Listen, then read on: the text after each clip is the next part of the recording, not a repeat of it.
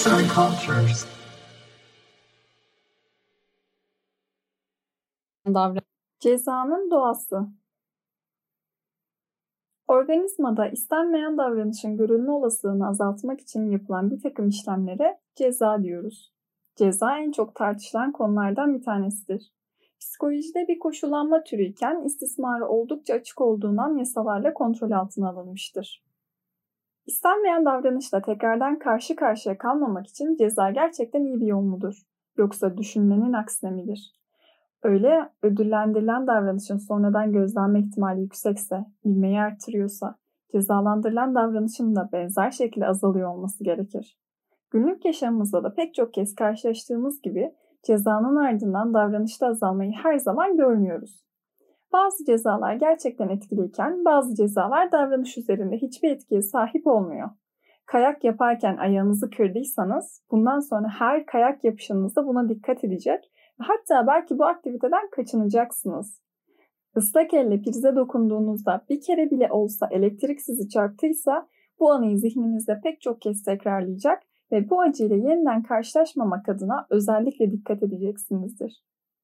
Bunların aksine işlediği suçlardan hapse girmiş kişi ne kadar ceza almış olursa olsun hapisten çıktıktan sonra aynı davranışı sürdürebilir. Çocuğunuza verdiğiniz görevi yapmadı diye kızdığınızda bu kızgınlık pek işe yaramayabilir. Tekrar o görevi verdiğinizde yapmamakta diretebilir. Peki bunu belirleyen şey ne?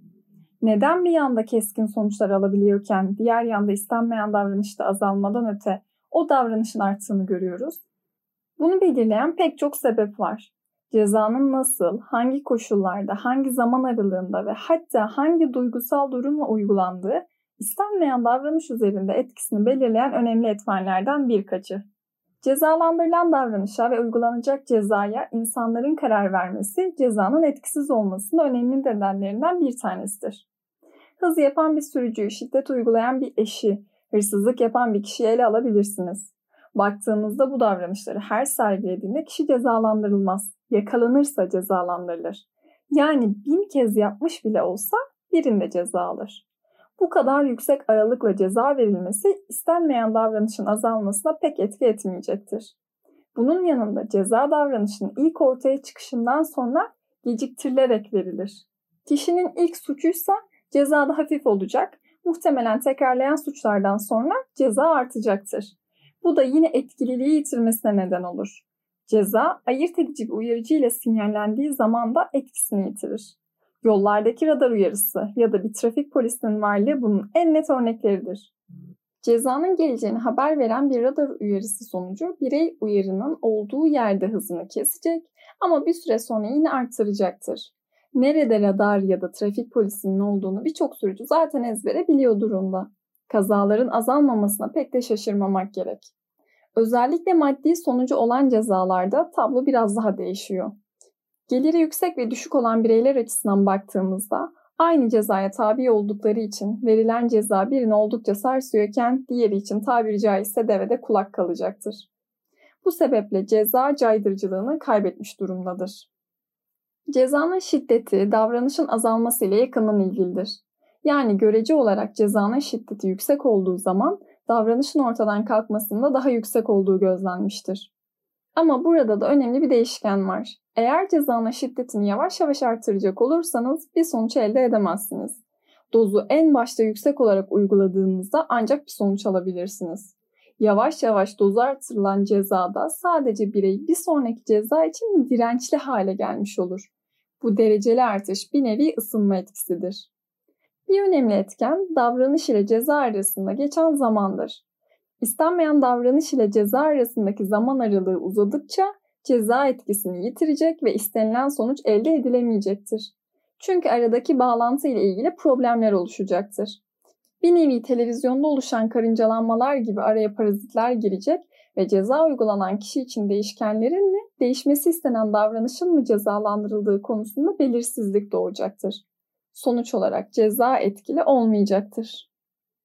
Öfke patlaması ya da engellenme sonucunda ceza uygulanıyorsa bu davranışta herhangi bir değişikliğe neden olmaz. Genellikle bu duygusal durumlar altına daha fazla ceza uygulama eğilimindeyizdir. Örneğin dersten kötü bir sonuç almak ebeveyni her zaman sinirlendirmez. öncesinde belli olmasına rağmen ebeveyn ancak kötü karne getirdiğinde çocuğunu cezalandırır. Ebeveyn çocukla alakalı olmayan bir takım duygusal sorunlar yaşıyorsa kötü karnesinden dolayı aşırı sinirlenebilir ve tepkisi de şiddetli olabilir. Ama gösterdiği davranış duygusal durumuyla ilgili. O yüzden her zaman uygulayacağı bir davranış örüntüsü değil. Diğer bir pencereden baktığımızda ebeveyn gösterdiği bu tepkinin aşırıya kaçtığını fark edip üzüldüğünde yaptığı davranışı affettirmek ya da unutturmak adına ödüllendirici davranışlar sergileyebilir. Kötü karne, aşırı tepki, ceza, ödüllendirici davranış. Bir çocuk için daha karmaşık tablo olamaz sanırım. Cezanın dürtüsel kullanımından uzak durmakta fayda var. Uyguladığınız cezanın sonucunda istemediğiniz başka bir takım davranışların ortaya çıkması da muhtemeldir. Cezanın istenmeyen sonuçlarından bir tanesi cezanın uygulanan kişide saldırganlığı ortaya çıkarmasıdır. Yapılan deneylerde birçok hayvan grubunda bu durum gözlendi. Arkadaşınızı hoşlanmadığınız bir davranışı yüzünden uyardığınızda karşı tarafın kızgını ile karşılaşabilirsiniz. Bir öğrenciyi hatasından dolayı azarladığınızda onun ağlamasına sebep olabilirsiniz. Şiddetli bir cezadan sonra görülen en büyük sonuçlardan bir tanesi de travmadır. Deneylerde ceza uygulanan hayvanlar birçok travma yaşamış ve bu durum onların yeme davranışlarında, sosyal davranışlarında, cinsellik örüntülerinde bozulma ve sapmalara neden olmuştur. Ceza ayrıca kişinin davranış repertuarında ciddi bir azalmayla sonuçlanmıştır. Verilen cezanın şiddetinden dolayı tekrar buna hoş durumla karşılaşmamak adına organizmalar yeni davranış sergilemekten uzak kalmışlardır. Araştırmalar gösteriyor ki ceza uygulanırken davranış kayboluyor ama ceza ortadan kalktıktan sonra istenmeyen davranış tekrardan ortaya çıkıyor. Yani cezanın ortaya koyduğu etki oldukça geçici. Cezanın olmadığı bir toplum oluşturmak mümkün mü? Bu pek mümkün görünmüyor. Çünkü ceza aslında doğal bir sonuçtur. Bir köpeğe kötü davranırsanız sizi ısırır. Ateşe elinizi yaklaştırırsanız yanarsınız. Dolu bir bardak üzerinize döküldüyse ıslanırsınız. Cezasız bir toplum oluşturmak cezanın kendi doğasından ötürü olasılıklar dahilinde değil. Ceza ne zaman etkili olur? Ceza tutarlı bir şekilde uygulanmalıdır. Her yaptığında aynı sonuçla karşılaşacağını organizmanın bilmesi gerekir. Ceza hemen davranıştan sonra gelmelidir. Yani istenmeyen davranış ceza bağlantısını bozacak uyaranların araya girmemesi gerekir. Ceza ilk alınışında şiddetli olmalıdır ki ceza etkili olabilsin. Cezayı haber veren başka uyarıcıların da olmaması gerekir. Eşine şiddet uygulayan bir kişiyi ele aldığımızda her şiddeti polisle sonuçlanmaz. Özellikle şiddet içeren olaylarda kişilerin ceza almadığını veya hafif cezalardan yararlandığını gördüyse bu davranışı sergilemekten kendini alıkoymayacaktır. İş mahkemeyle sonuçlansa bile bir şekilde bu durumdan kurtulacağını bilecek ki medyada oldukça sık rastlıyoruz artık ve nihayetinde kişi şiddete başvuracaktır. Neden bu kadar çok şiddet olayıyla karşılaştığımız, cezalar uygulansa bile neden bir azalma görülmediği ve hatta artmayla sonuçlandığı daha net karşımızda.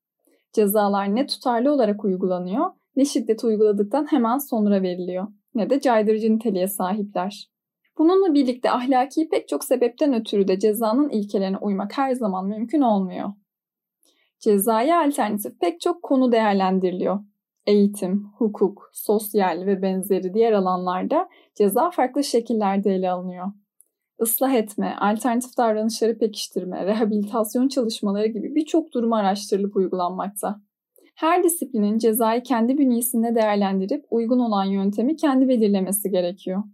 Eğitim alanında cezayı alternatif olarak uyguladığımız bir yöntem, hukuk alanında geçerliliğini yitirebilir. Kapsamlı bir araştırma ve alanın gerektirdiği ölçütlere dayanarak ceza konusunda nasıl bir yol izleneceğine karar vermek en makul yol gibi görünmekte. Yazan Ülkiye Betül Birgül, seslendiren Esra Yılmaz.